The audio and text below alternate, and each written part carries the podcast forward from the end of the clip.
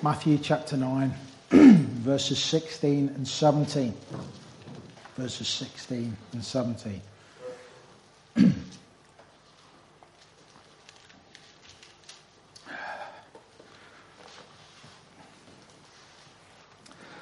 it says this, and it says, No man putteth a piece of new cloth onto an old garment, for that which is put in to fill it up taketh from the garment, and the rent is made worse. Neither do men put new wine into old bottles, else the bottles break, and the wine runneth out, and the bottles perish. But they put new wine into new bottles, and both are preserved. Let us just bow in a word of prayer. Heavenly Father and Lord Jesus Christ, Lord, we thank you, Lord, for the word, your word, for the word, the Lord Jesus Christ. Heavenly Father, Lord, tonight, Lord, I just pray, Lord, that you would bless these scriptures to our hearts.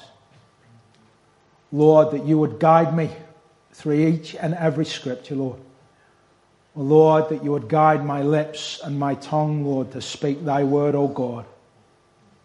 And Lord, if there is anything, Lord, that I have put down, Lord, that would not be of you, Lord, take it from thee, O Lord. Lord, help us to understand thy word. Lord, as it says in your word, let your spirit lead us into all truth.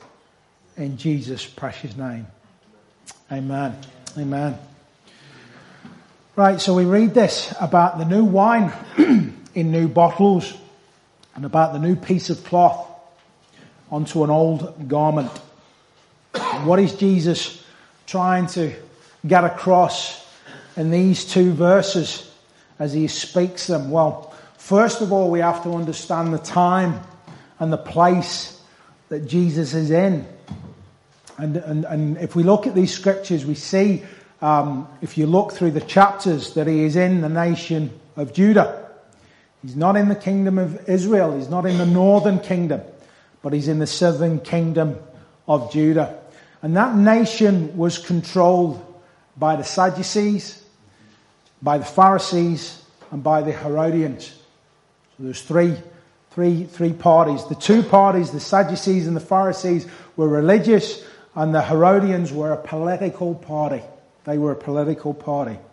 But all of this was, was done, if you like, under the governmental control of Rome. So they were under this, this government mental control of Rome. But you see, when we look at this, Jesus was trying to convey a message. He was trying to convey a message for the reason that he was there. You see, Jesus was born under this uneasy alliance that was with Rome and with Judah. But he came to do away with something. He came to, to, uh, to take away the old Levitical system. He came to take away the religious ordinances of that system. And he came to make a new covenant. It's what he came to do. Now I want you to notice something though. He didn't come to do away with the moral law, which was the commandments, Ten Commandments. Because even if you look in John 14 and 15, it clearly says, if you love me, keep my commandments. And then again in Matthew 5 and 17, Jesus clearly says this. He says, think not that I am come to destroy the law or the prophets. I am not come to destroy, but to fulfill. For verily I say unto you, till heaven and earth pass, one jot or one tittle shall in no wise pass from the law till all be fulfilled. Verse 19. Whosoever therefore shall break one of these least commandments and shall teach men so, he shall be called the least in the kingdom of heaven. But whosoever shall do and teach them, the same shall be called great in the kingdom of heaven. So you see, the Lord wasn't doing away with the moral law of things, but he was doing away with the Levitical ordinances of things. So that's something to remember. And this is something that we are, are, are, are, in a way, are facing as a nation now. We're starting to, to have big problems. And it's lawlessness. Our nation is facing a problem of lawlessness. And the reason that is, is because they have turned away from the law of God. They have turned away from His commandments. They've decided that they know better. And now look at the state that the nation is in. We can see it all around us. I mean, there were so many things that the Lord had blessed us with in His Word that would keep us in the blessing of God. And it was always the same. Because they were told, you can read about it in, uh, in Deuteronomy chapter 11, the blessing of God. He said, if you keep these, you will be blessed. So now we're seeing the fruits of what man's government is doing to our nation. When you take it out from the laws of God and you give it to the government of man, everything always goes wrong. Everything always goes wrong. So Jesus came to change things. In John 14 and 6, it says this Jesus saith unto him, I am the way, the truth, and the life. No man cometh to the Father but by me. So notice what he's saying. So he says, I am the way. So he's the way. So what is he saying here? He is the way. He is pointing to a way of a new dispensation, if you want to put it a new dispensation or a new era, if you like. And that man could have full access to Almighty God. He had full access to Almighty God. And this was never even thought possible when you look at the old Levitical system. Because when you look at the old system, and even the Pharisees in them days always would have gone along the, the um, they would have always said that nobody could have a personal relationship with God because God was far too holy. But as I, have said before in previous times, we see this in the Old Testament that God did have relationships with people in the Old Testament. Abraham, Jeremiah, Moses, Isaiah. We see it all with the prophets. He spoke to them. He was personal with them. And this is exactly what the Lord Jesus Christ came. He wanted to have a personal relationship with his people. The truth.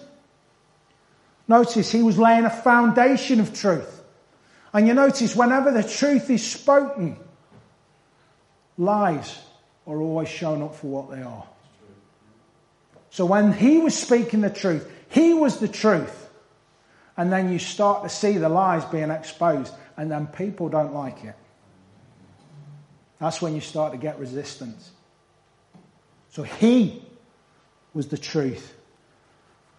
And he, with him being the truth and laying this foundation, then we have the word of God start to be unveiled for what it was meant to be. It was starting to be unveiled. It was starting to show who he was. And then you started to see that what the Pharisees, the Sadducees, and all it did was start to mingle the commandments of God or the Word of God with the traditions of man.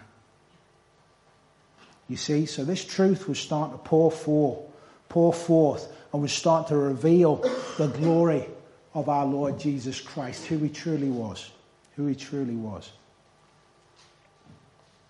The life The life was the promise.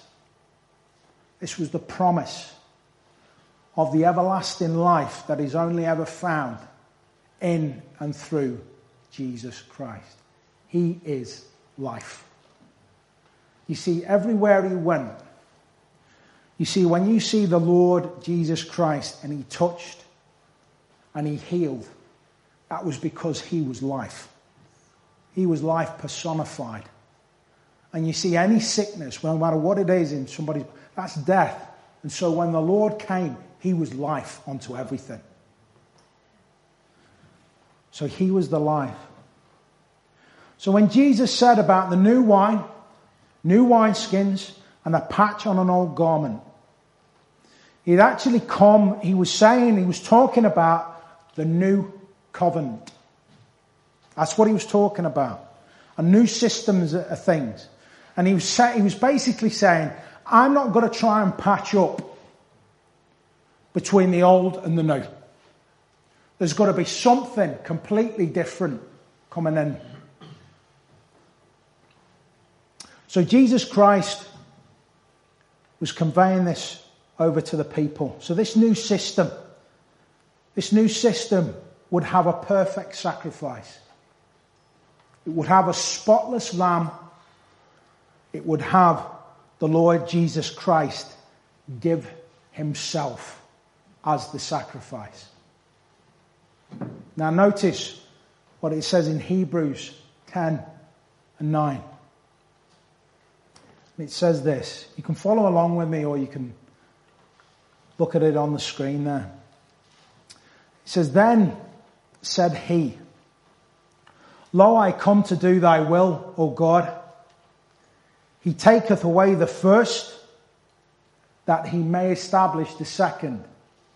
You get that? He taketh away the first, that he may establish the second.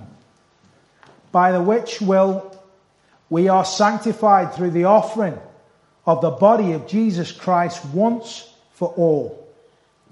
And every priest standeth daily ministering and offering oftentimes the same sacrifices which can never take away sins. They could only ever be covered, they couldn't be taken away. Verse 12. But this man, after he had offered one sacrifice for sins, forever sat down on the right hand of God. And why did he sit down at the right hand of God? Well, we've all heard of the right hand man, haven't we? He's my right hand man. Well, this is where a king would have somebody sit at his right hand because he would have all the authority. It was a symbol, a symbolism of somebody who had complete authority. Not only that, when it says he sat down on the right hand of God, in other words, there was nothing else to be done. All the other priests would have to go again and sacrifice again and do the same things as the scripture said. But you see, when Jesus did it, that was it. It was done. Paid in full. Amazing. Now you say, why, why, why, why does all this matter? Well, when we turn on, well, I don't, but when, when we turn on these religious channels and we hear all the preachers that are on there, we get this Christianity, Judaism blend. Don't we? we hear it all the time. And even Judaism as it is practiced. You can't even compare it with the old Levitical system. Because Judaism's roots, you'll find, are in Babylon. Because that's where it all comes from. It came out of the exile of Babylon, and you'll find it all in the writings of a book called the Talmud. And by the way, it's a hellish book, that. It is. It's from the pit, It is. And this is what they do. They revere that more than they would do the Bible. And they would take all the writings from it, and this is where you get Judaism. And you see, the thing is, what we need to get to grips with is that true Christianity and Judaism have no place together whatsoever. It's as simple as that. They can't mingle. They have no place. And you see, we get this and we get them to try and say, you know, and they've all got the prophecy things and, you know, to be honest with you, I even forget how it goes now. But they all go on about it, you know, and all this over there and they're the chosen people and they're great and they've got to do this, that and the other. I tell you something, it's nonsense. It is complete nonsense. The only thing that they get right is probably the area. you see, most people in the state of Israel, and I'll be honest with you now, and I, honestly, you've got, to, you've got to look in your Bibles here, because the Bible will tell you this. Most of the people over in the state of Israel are not God's people. Now, there's a remnant there, don't get me wrong, but they are not God's people. And I tell you something, Jesus even addressed this in his day. Turn with me, please, to John 8. Because I want you to see it in Scripture. Don't take my word for it.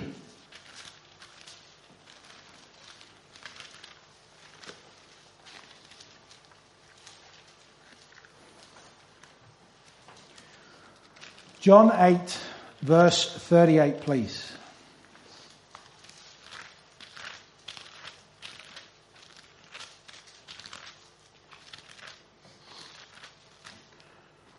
Oh, this is the Lord Jesus saying this. it says, I speak that which I have seen with my Father, and ye, and ye do that which you have seen with your father. Notice what he's saying here. They answered and said unto him, Abraham is our father. Jesus said unto them, If ye were Abraham's children, ye would do the works of Abraham. Notice what he said. If you were Abraham's children, you would do the works of Abraham. But now ye seek to kill me a man that have told you the truth. You see what I said about the truth? Which I have heard of God, this did not Abraham. Ye do the deeds of your father. Then said they to him, We be born not of fornication. We have one father, even God. Jesus said unto them, If you were, if God were your father, ye would love me for I proceed forth and came from God. Neither came I of myself, but he sent me. Why do you not understand my speech? Even because you cannot hear my words. You are of your father the devil, and the lusts of your father you will do. He was a murderer from the beginning, and abode not in the truth, because there is no truth in him. When he speaketh a lie, he speaketh of his own for he, he is a liar and a father of it. Notice what the Lord said. You're of your father, the devil, and you're certainly not of your father, Abraham. Please turn with me to Revelation 2 and 9.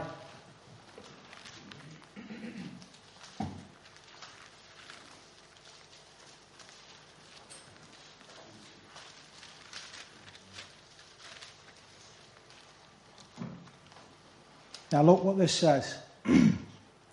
it says, I know thy works, Jesus again, and the tribulation and the poverty. Thou art rich, and I know the blasphemy of them which say they are Jews and are not, but are the synagogue of Satan. Now that's Bible. That's not me saying that. So you see, the Lord knew who were his people, and he knew who weren't. And he knew who was trying to mingle the word of God with the commandments of men because they were being an obstacle to coming onto the kingdom of God. It's what they were. And even in Matthew 23, go to Matthew 23 and you'll see what the Lord says to them. You're flipping through a few, a few scriptures.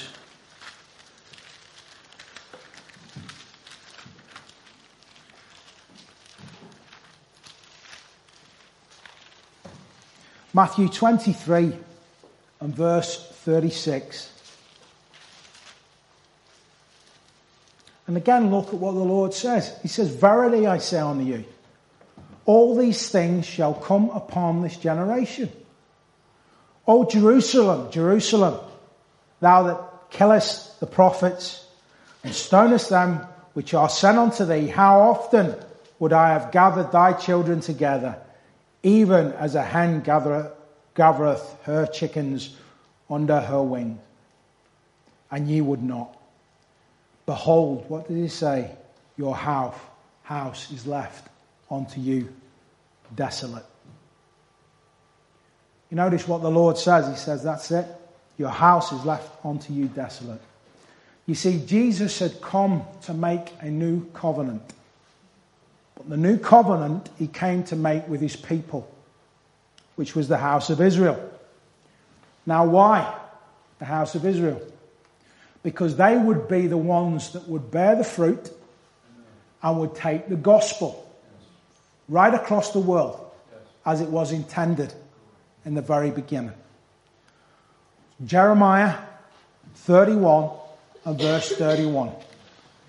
and you'll see what I'm talking about.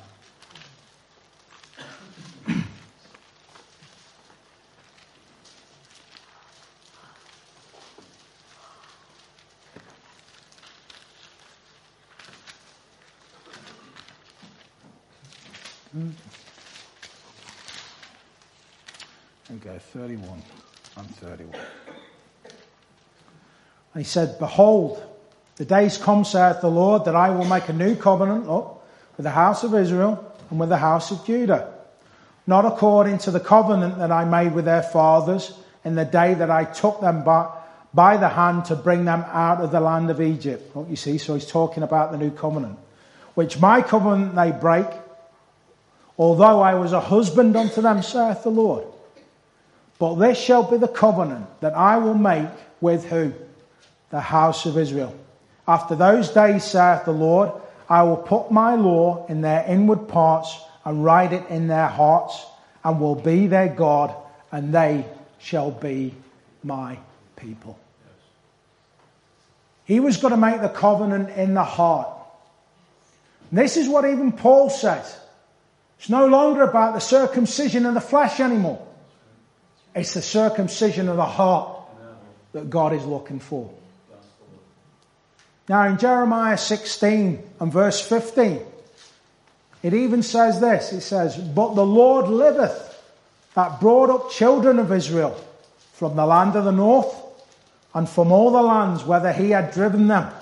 And I will bring them again into the land that I gave unto their fathers now listen to this.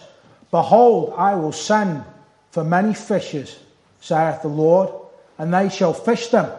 And after I will send for many hunters, and they will hunt them from every mountain and from every hill and out of the holes of the rock. You see what the Lord was doing? He was making that covenant. He was taking it to his people because then he would know that his people then would start to go forth and spread the gospel to everybody. That they could come into covenant with the Lord thy God, with our Lord Jesus Christ. You see, isn't it amazing what the Lord was doing? And you see then from then on, when the Lord Jesus Christ died on the cross, you then start to see the gospel go west. Because his people were starting to spread it out. That was the gospel. That was the gospel. And then it starts to go into the nations.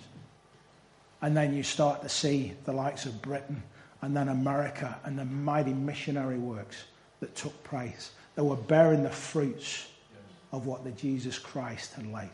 You see? You start to see it. So Jesus brought forth this new era, this new dispensation of things. So he was doing away with the old Levitical system. He was doing away with corruption. He was doing away with the traditions of man. And you, you notice that as he was doing all away with this, we start to see that the Lord was creating this people to carry the gospel right across the world and to bless all the nations with it. So we see this. So when we look at what the Lord has done in this new dispensation, Christianity, the true Christianity, was completely different when you start to look at it than what the Pharisees and what the Sadducees was trying to implement. You can see it would never ever go together. What the Lord's plan was, was to spread it right across, not to keep it. You see, when we look at Judea, Judaism, we see this. The religion of Judaism is concerned with self-righteousness. The gospel of Jesus is concerned with heart righteousness. The religion of Judaism was concerned about what men thought. And the gospel of Jesus is concerned about what God thinks. The religion of Judaism was concerned only with the outside. The gospel of Jesus Christ was concerned with the inside. You see, it was complete opposites. It wasn't compatible. And this is why, when we even have a look at any other religion, Christianity is always vastly different. Because it was born of God. Everything else was born of man and the imaginations of it. Because you see, it's the Lord changes a man from the inside out. Religion tries to change him from the outside in. And it never works. Please turn with me to John, the Gospel of John, chapter 7, verse 39. We'll look at something else, what the Lord implemented.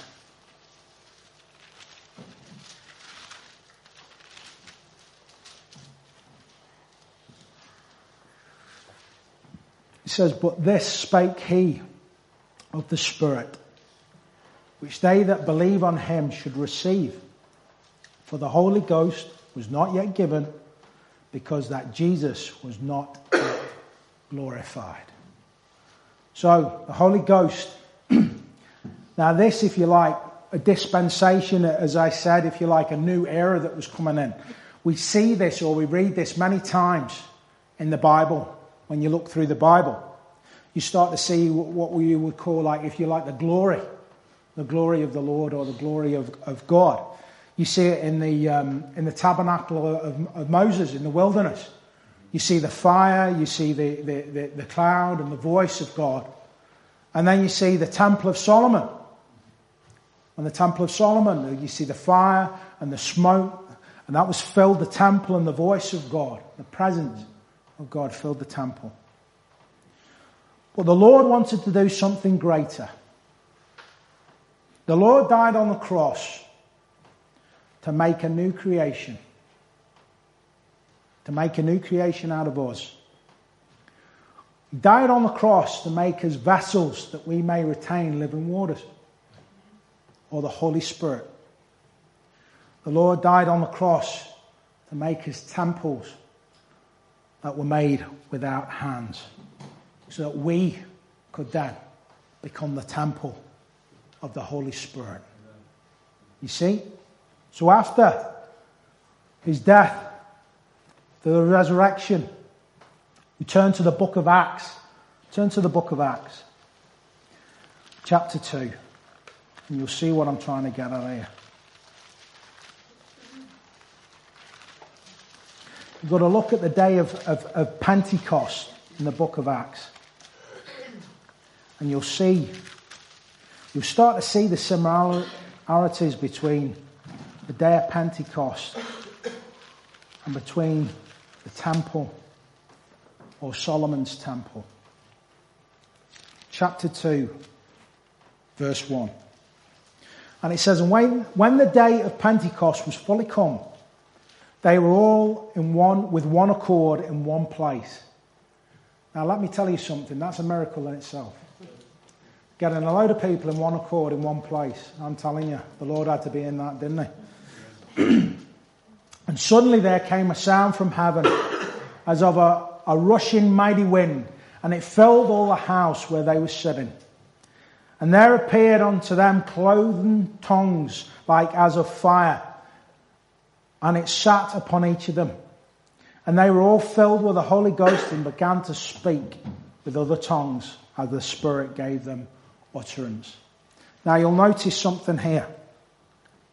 It says about the cloven tongues, and I, th- I think I've mentioned this before, but that, but that was, that was the, the um, like the Melchizedek priesthood. That was the king and priest. It was the office of king and priest. That's why it was cloven.